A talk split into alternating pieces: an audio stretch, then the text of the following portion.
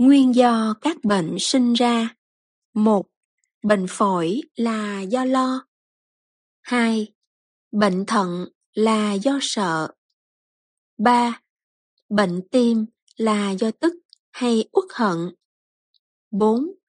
Bệnh đường ruột là do suy nghĩ 5.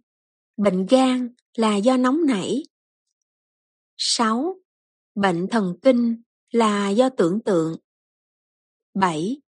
Bệnh bao tử là do buồn rầu.